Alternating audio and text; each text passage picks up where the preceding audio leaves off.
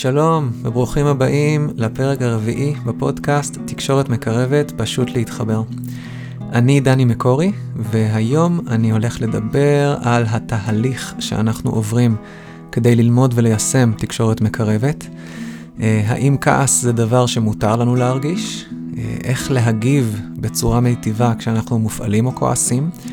ואני אסיים עם דוגמאות של השלב הראשון במודל של תקשורת מקרבת, התצפית הנקייה. אז בואו נתחיל. אז אנחנו בפרק הרביעי של הפודקאסט על תקשורת מקרבת, ובינתיים דיברתי הרבה על תקשורת מקרבת, ובקושי נגעתי במודל עצמו. והשאלה שעולה היא, מדוע לא מיד לומדים את המודל, ואיך מדברים בשפת התקשורת המקרבת, בתכלס, כן? יש ארבעה שלבים, תצפית, רגשות, צרכים, בקשה. אז אנחנו מקדישים כל כך הרבה זמן בלדבר על תקשורת מקרבת במקום מיד לקפוץ למודל עצמו, כי בעיניי תקשורת מקרבת היא לא רק שפה, לא רק מודל או סט כלים. יש פה איזשהו תהליך של שינוי מחשבתי, תודעתי, באיך ולמה אנחנו שמים לב במערכות היחסים עם עצמנו ועם האחר. אם אנחנו נקפוץ מיד לדבר את השפה עצמה באופן יבש על פי ארבעת השלבים, יש סיכון וזה קרה לי לא מעט, שאנחנו נשתמש בתקשורת מקרבת בשביל להגיד את אותם הדברים, אבל קצת אחרת.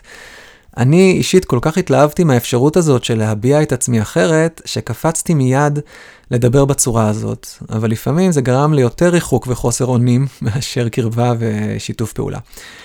בעצם השתמשתי בשפת הג'ירף בשביל לשחק את משחק עמית צודק. אה, פשוט השתמשתי בשפה שהיא כביכול יותר אמפתית, יותר חומלת. זאת אומרת, אותו השיפוט, אבל במסווה של שפה של צרכים ורגשות. אז אני מדבר בצורה אחת, אבל בפנים מרגיש שמשהו לא באמת טבעי ונכון עדיין. וזה גם מורגש אצל הצד השני. הסיבה לזה זה שאנחנו רגילים כל כך אה, לדבר את שפת התן ולשחק את משחק המי צודק. שפתאום אנחנו יכולים למצוא את עצמנו שופטים את האדם שמולנו שהוא לא מדבר כמונו. אה, או שאנחנו כל כך רוצים לשפר את התקשורת, שאנחנו כופים את המודל של תקשורת מקרבת על השיח בינינו, אה, גם כשאנחנו עדיין כועסים ומלאים בשיפוטים מול, מול הצד השני. זאת אומרת, קפצנו מעל השלב הכל כך קריטי של חיבור עצמי, של חמלה ואמפתיה לעצמי וחמלה ואמפתיה לאחר.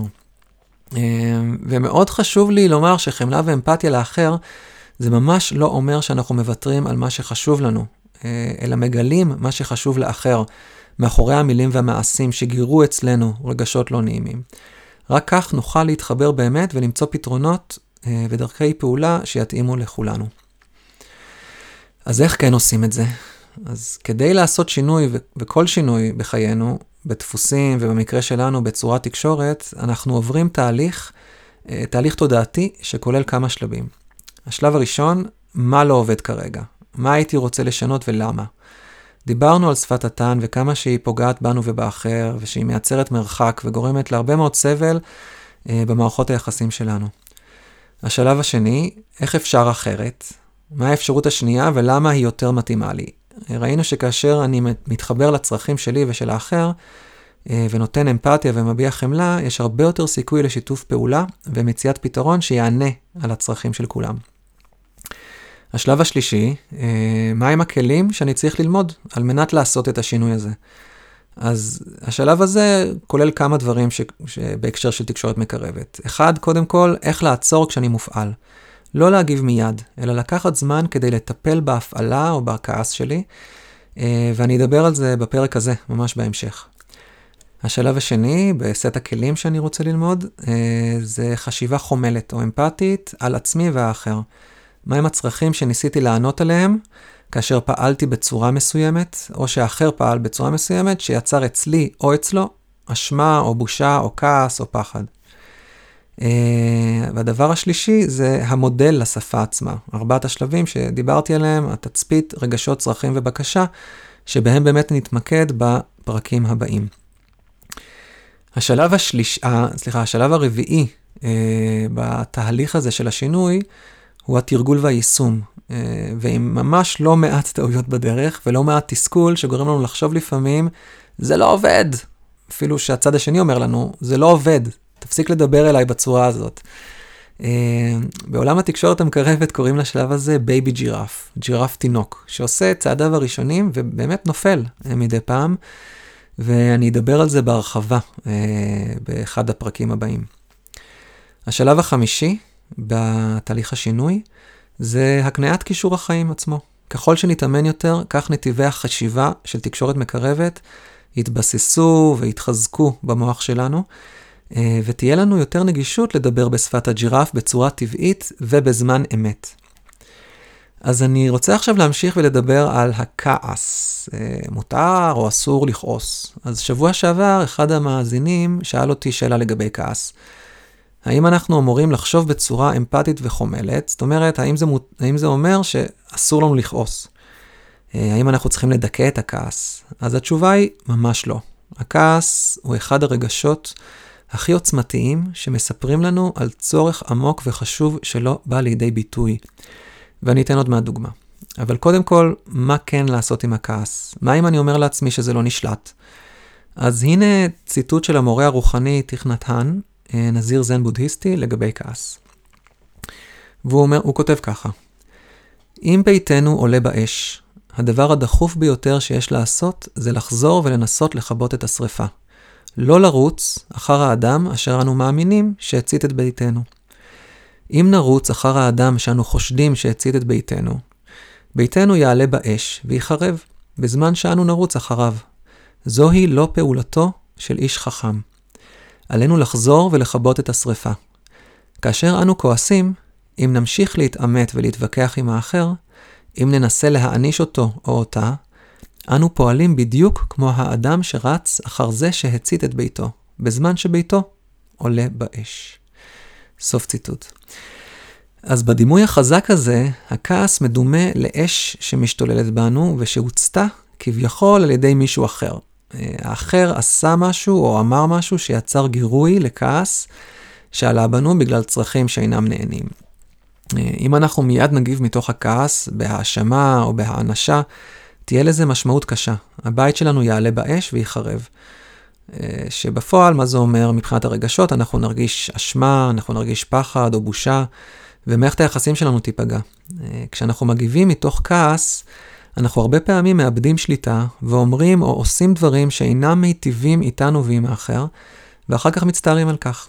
אה, לכן כדאי לעצור וקודם כל לטפל בכעס שלנו, ורק לאחר שהשריפה כובתה, להתייחס לדברים שגירו את הכעס שבנו בשיחה נינוחה, רגועה, אשר מתמקדת ברגשות ובצרכים. אז איך לעצור כשאנחנו מופעלים ולא להגיב מיד? אז קודם כל לדעת שאני לא פועל בצורה הכי שקולה כשאני מופעל. אם אתם זוכרים, דיברתי על זה קצת בפרקים קודמים. אה, האזור הזה במוח, האמיגדלה, שנדלק כאשר אנחנו חשים במצב סכנה ומייצר תגובה תילחם או ברח. באותם הרגעים אין לנו גישה לחלק הקדמי של המוח, ולכן אנחנו מגיבים בצורה הכי מוכרת לנו. האשמה, שיפוט, כעס, אה, טריקת דלתות, אה, לצאת מהמרחב, כן, וכולי. אה, כדאי לחזור על זה ברגעים שקטים. הידיעה שאנחנו לא במיטבנו באותם רגעים כשאנחנו מופעלים. הידיעה הזאת תעזור לנו כבר לעשות את הצעד הראשון בלעצור. אז מה לעשות עם הכעס בזמן ההפעלה? אז יש כל מיני דברים שאפשר לעשות. קודם כל, באופן כללי, תרגול מיינדפולנס לאורך זמן יכול באופן ישיר להשפיע על שני דברים, וזה מוכח במחקרים מהשנים האחרונות. אז שני דברים שזה משפיע. אחד, צמצום עוצמת ההשפעה של האמיגדלה, כן, של ההפעלה והלחץ בזמן אמת, ושניים, צמצום הזמן שלוקח לנו לווסת את עצמנו ולחזור ולחשוב בהיגיון. אז אני אתן לכם עכשיו כאן תרגיל שמאוד מאוד עוזר לי ולהרבה אחרים שלימדתי אה, ב- לווסת את עצמנו כשאנחנו מרגישים כועסים או מבולבלים. התרגיל נקרא שלושת העצמים. אז ברגע שאתם באמת מרגישים מופעלים, או כעס, או חסרי אונים, או מבולבלים, או עצבניים, נסו את התרגיל הזה. תסתכלו סביב, בחרו איזשהו עצם, לדוגמה כוס שנמצאת עכשיו על השיש, ותגידו לעצמכם בראש, זאת היא כוס. ואז תנשמו נשימה מלאה, פנימה והחוצה, והמשיכו עם עצם נוסף בחלל. לדוגמה, זהו כיסא. תגידו את זה בראש שלכם, זהו כיסא. שוב, נשימה מלאה, פנימה והחוצה. ועוד עצם אחד, לדוגמה, זהו עציץ, נשימה, פנימה והחוצה. זהו. זהו כל התרגיל. הוא לוקח פחות מ-30 שניות ויחזיר אתכם להתחבר למציאות כאן ועכשיו. אה, זה שילוב של תרגול מיינדפולנס ומדיטציה, חיבור לנשימה שלנו. תעצרו עכשיו את הפודקאסט ותנסו את זה בעצמכם. אני מחכה. אוקיי, חזרתם, אני מקווה שהצלחתם לתרגל את התרגיל הזה. אמ, ונמשיך. עוד מודלים שקשורים לתרגול מיינדפולנס ועוזרים לנו באמת לווסת את הרגשות הקשים, את הכעס ברגעי הפעלה. אה, יש מודל שנקרא הקשב, אה, או באנגלית rain, גשם, אפשר לחפש את זה באינטרנט, יש את שיטת MATES, M-A-T-E-S, אה, שיטה מאוסטרליה לוויסות מערכות, מערכת העצבים. יש את חיבוק או טיפוף הפרפר, אה, כל הדברים האלה יכולים מאוד לעזור לנו בזמן לחץ וכעס, בשביל למצוא שקט פנימי ולחזור לעצמנו. אתם יכולים לחפש את זה באינטרנט, הרשת רוויה בדוגמאות ותרגילים שונים, אה, או שאתם יכולים לצפות בסרטונים שלי בנושאי תרגול מיינדפולנס ביוטיוב, ופשוט תחפשו דני מקורי ותמצאו אותי ביוטיוב. דבר נוסף שעוזר לנו להרגיע את עצמנו זה מתן אמפתיה וחמלה לעצמנו בשפת הצרכים, כפי שהדגמתי כבר מספר פעמים בפודקאסט, ואני אתן עכשיו עוד דוגמה. אה, אז אחד הילדים שלי מרביץ לאח שלו, אה, ואני נהיה ממש כועס. אני יכול לתת לכעס שלי לשלוט במעשים שלי, ואז אני אצעק עליו, אני אאשים אותו, אני אעניש אותו, אולי אני אשפיל אותו, אני אגיד לו שהוא כבר גדול, ואיך הוא לא מתבייש. וככה אני מייצר מרחק וניתוק במערכת היחסים שלי עם הבן שלי. אה, עם הבן הזה שהרביץ. אבל אם אני אעצור ואני אבדוק עם עצמי מדוע, מדוע אני כועס, אני אתן לעצמי אמפתיה, אני אגלה שם עולם של צרכים שהם חשובים לי. אה, הגנה על הילדים שלי, ביטחון והרמוניה בבית, אולי גם התחשבות וכבוד. וכשאני מתחבר לצרכים האלו שלא התקיימו, כן? אז אולי אני פתאום מרגיש עצב, או חוסר אונים, או בלבול, אבל הכעס כאילו יפנה את מקומו לצרכ... ל... לרגשות שהם יותר קשורים למה שחי בתוכי, ולא משהו שכלפי חוץ. ואולי אני אגיע לאיזושהי מסקנה שאני צריך יותר הכוונה, שותפות, איזושהי תמיכה. התגובה שלי תהיה מתוך מקום שבו אני מחובר לרגשות ולצרכים שלי, אה, והיא בהחלט לא תהיה תגובה רכה ומאפשרת לאלימות, כן? ההפך, אני לא אהיה שקט עד שהצרכים האלו שלי יתמלאו ויכובדו בבית, אבל אני לא אשרוף את הבית שלי בדרך, וגם לא את הבית של הבן שלי. אז מה לעשות עם האחר שהפעיל אותנו? אז קודם כל אפשר לומר באופן רגוע ואוהב, אה, אני כועס כרגע ואני צריך לדאוג לכעס שלי.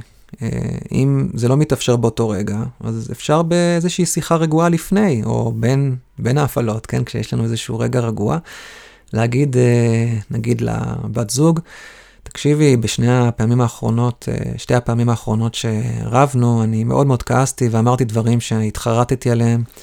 אמ, אני רוצה לנסות בפעם הבאה פשוט לקחת מרחק, לדאוג לכעס שלי בדרכים שונות. אז אני אגיד, אני כועס ואני צריך לדאוג לכעס שלי, ואני, אני, תזכירי לי, תזכירי לי שאני ביקשתי ממך גם שזה מה שאני רוצה לעשות, פשוט לדאוג לכעס שלי. Uh, עוד דבר שאפשר לעשות עם האחר זה באמת לראות אותו כמכלול. הוא או היא הם לא רק הדברים שהם אמרו או הדברים שהם עשו, שהפעילו אותי, כן, שהיוו את הגירוי להפעלה שלי, יש בהם גם אהבה, יש בהם נתינה, יש בהם חמלה, יש בהם אנושיות, uh, שהיא מעבר ל- לרק השיפוטים שיש לי באותו הרגע. אפשרות נוספת זה גם לתת אמפתיה וחמלה, ממש ב- ב- בשיחה עם הבן אדם שהרגע הפעיל אותי בשפת הצרכים, ועל זה נדבר בפרקים הבאים. אז בואו נמשיך עכשיו אה, לדבר על השלב הראשון של מודל השפה אה, של תקשורת מקרבת, שהוא התצפית הנקייה. אז איך עושים תצפית נקייה? אה, מתבוננים במקרה דרך מה שמצלמת וידאו יכולה לצלם. עובדות יבשות. המצלמה לא יכולה לדעת אם בן אדם הוא חסר אחריות, או עצבני, או שהוא תמיד לא מקשיב לי. אה, אנחנו נמנעים מהכללות כשאנחנו עושים תצפית נקייה, אנחנו נמנעים ממילים שיכולות להיות שנויות במחלוקת. לדוגמה, צעקת, התעצבנת, החדר מבולגן, החדר מסודר, המטבח נקי, המטבח מלוכלך. אלו מילים שמתארות חוויה סובייקטיבית, ואני רוצה לתאר את הסיטואציה בצורה אובייקטיבית. אני אתן מספר דוגמאות עוד מעט. למה? כי המטרה היא להתחיל שיחה על מה שקרה בהסכמה. הרי השיחה שאנחנו רוצים לעשות היא על משהו שהצד השני עשה או אמר, שאו עונה או לא עונה על צרכים שלי. אה, ולכן השיחה יכולה להיות לא קלה לצד השני לשמוע. ואנחנו רוצים להתחיל ברגל ימין. כי אם כבר אה, שם אנחנו ניפול במילים מאשימות, הסיכוי להמשיך את השיחה הוא מאוד קלוש. הצד השני ישמע את התצפית שלנו בתור ביקורת, ושם השיחה כנראה כבר תיגמר, או בהתגוננות או במתקפה. לכן אנחנו רוצים להתחיל בתיאור המצב בצורה לא שיפוטית, על ידי מתן עובדות יבשות, כדי שנוכל להתקדם במודל ולהגיע בסופו של דבר להבנה ולשיתוף פעולה. את כל הפרשנויות, דרך אגב, השיפוטים, הניתוחים, ההשוואות שקיימים אצלנו בראש לגבי הצד השני והסיטואציה, אנחנו נשמור לעצמנו. הם ישרתו אותנו בשביל לזהות אה, את הצרכים שמסתתרים מתחת לשיפוטים והניתוחים האלה, ועל זה אני עוד ארחיב בהמשך. אז הנה כמה דוגמאות למשפטים, אה, ונסו לבדוק האם המשפט מתאר תצפית נקייה או לא. אני אתן לכם כמה שניות לחשוב, ואז אני אתן את דעתי. משפט ראשון, אתה תמיד משאיר את הנעליים מחוץ למתקן הנעליים. אז לדעתי, אה, זה משפט שהוא לא אה, תצפית נקייה. למה? כי שימוש במילה תמיד אינה תצפית נקייה כאשר אני מתאר פעולה של הצד השני. אה, כי יכול להיות שהיו מקרים שהוא כן שם את הנעליים במתקן הנעליים ולא שמתי לב לזה.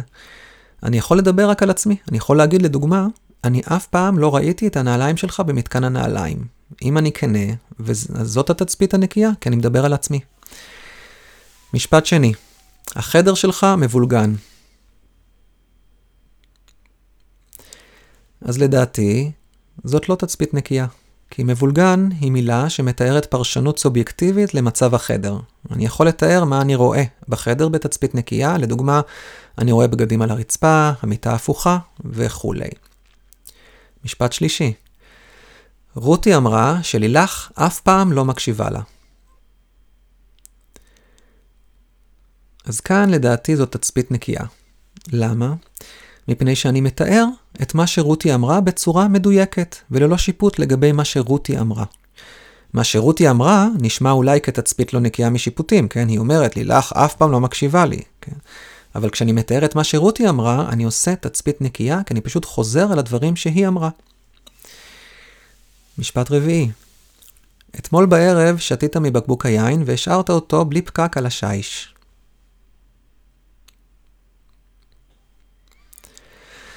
לדעתי, זאת תצפית נקייה. אין פה שיפוט או האשמה. זה יכול להישמע כהאשמה לפעמים, מפני שאנחנו רגילים לדבר ולשמוע את השפה הזאת, כן, את שפת התן. אז לכן אפשר אולי לומר את זה בצורה קצת יותר עדינה. לדוגמה, אמ, אתמול בערב שתית מבקבוק היין, והיום בבוקר שמתי לב שהוא נשאר פתוח ללא פקק. אוקיי? זה יכול להיות תחילתה של, השיח, תחילתה של השיחה. משפט uh, חמש, משפט חמישי. המורה של כיתה ד' עצבנית היום. אז לדעתי, זאת היא לא תצפית נקייה, אלא הפרשנות של ההתנהגות שלה. ניתן לומר ולתאר את ההתנהגות. ראיתי את המורה של כיתה ד' טורקת את הדלת של הכיתה ומרימה את הקול על הילדים. משפט שישי אתה לא שאלת את דעתי לפני שקנית את מכונת הקפה. לדעתי מדובר בתצפית נקייה. אולי זה נשמע שוב כהאשמה, כי אנחנו, כמו שאמרתי, רגילים לשמוע את זה ככה. אמ, אז איך, איך אפשר לעדן את זה בכל זאת? אפשר להגיד, לדוגמה, ראיתי שהגיעה מכונת קפה חדשה הביתה, אה, ולפני שקנית אותה, לא שאלת את דעתי לגביה. לדעתי זאת תצפית נקייה, כי אני פשוט מספר את העובדות. אולי העובדות מרגישות לא נעים לצד השני לשמוע, כי מיד אחרי זה הוא מצפה לאיזושהי האשמה, אבל איך אנחנו נמשיך את השיחה? על זה אני אראה אה, ואדגים בפרקים הבאים. משפט שביעי, הבן שלך גאון, הוא סידר לי את הבעיה במחשב תוך חמש דקות.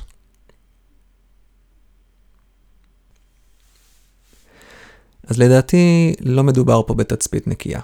אמ, החלק השני של המשפט הוא כן תצפית נקייה, כן? הוא סידר לי את הבעיה במחשב תוך חמש דקות, אבל האם הבן גאון או לא, זה כבר פרשנות. גם תיאור שבדרך כלל אולי נתפס כחיובי, הוא פרשנות במקרה הזה. משפט שמיני, השכן שלי גזם את עצי הפרי שלו, ובעקבות כך הגיעו עכברים.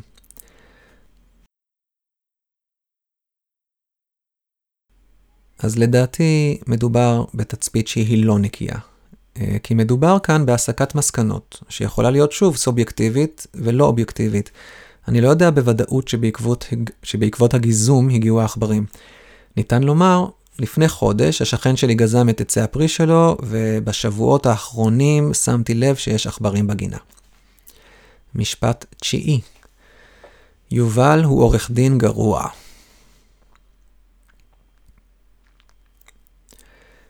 לדעתי, זאת לא תצפית נקייה.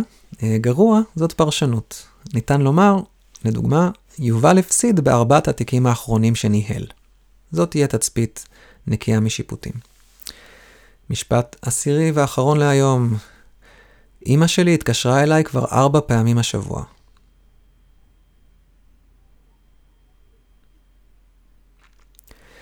לדעתי, לא מדובר פה בתצפית נקייה.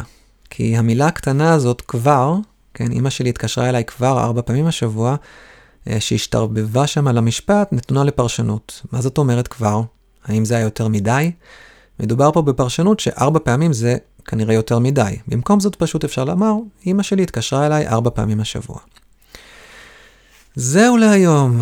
דיברנו על שינוי אה, של דפוסים, של תקשורת, של שפה, אה, דיברנו על כעס, על ניהול הכעס, והדגמתי מה זאת תצפית נקייה. שבוע הבא נמשיך עם השלב הבא במודל של תקשורת מקרבת, שלב שהוא מאתגר אה, להרבה אנשים, ביטוי הרגשות. אה, ותרגיל השבוע, תכתבו תצפיות נקיות משיפוטים על סיטואציות שהיו לכם, שבהם הופעלתם או כעסתם. ותנסו לתרגל עצירה בזמן כעס בעזרת תרגיל שלושת העצמים לדוגמה, או כל שיטה אחרת שתמצאו, כמו שתיארתי, ושיהיה לכם המשך יום מקסים ושבוע מקסים, ונתראה בפעם הבאה. ביי ביי, להתראות.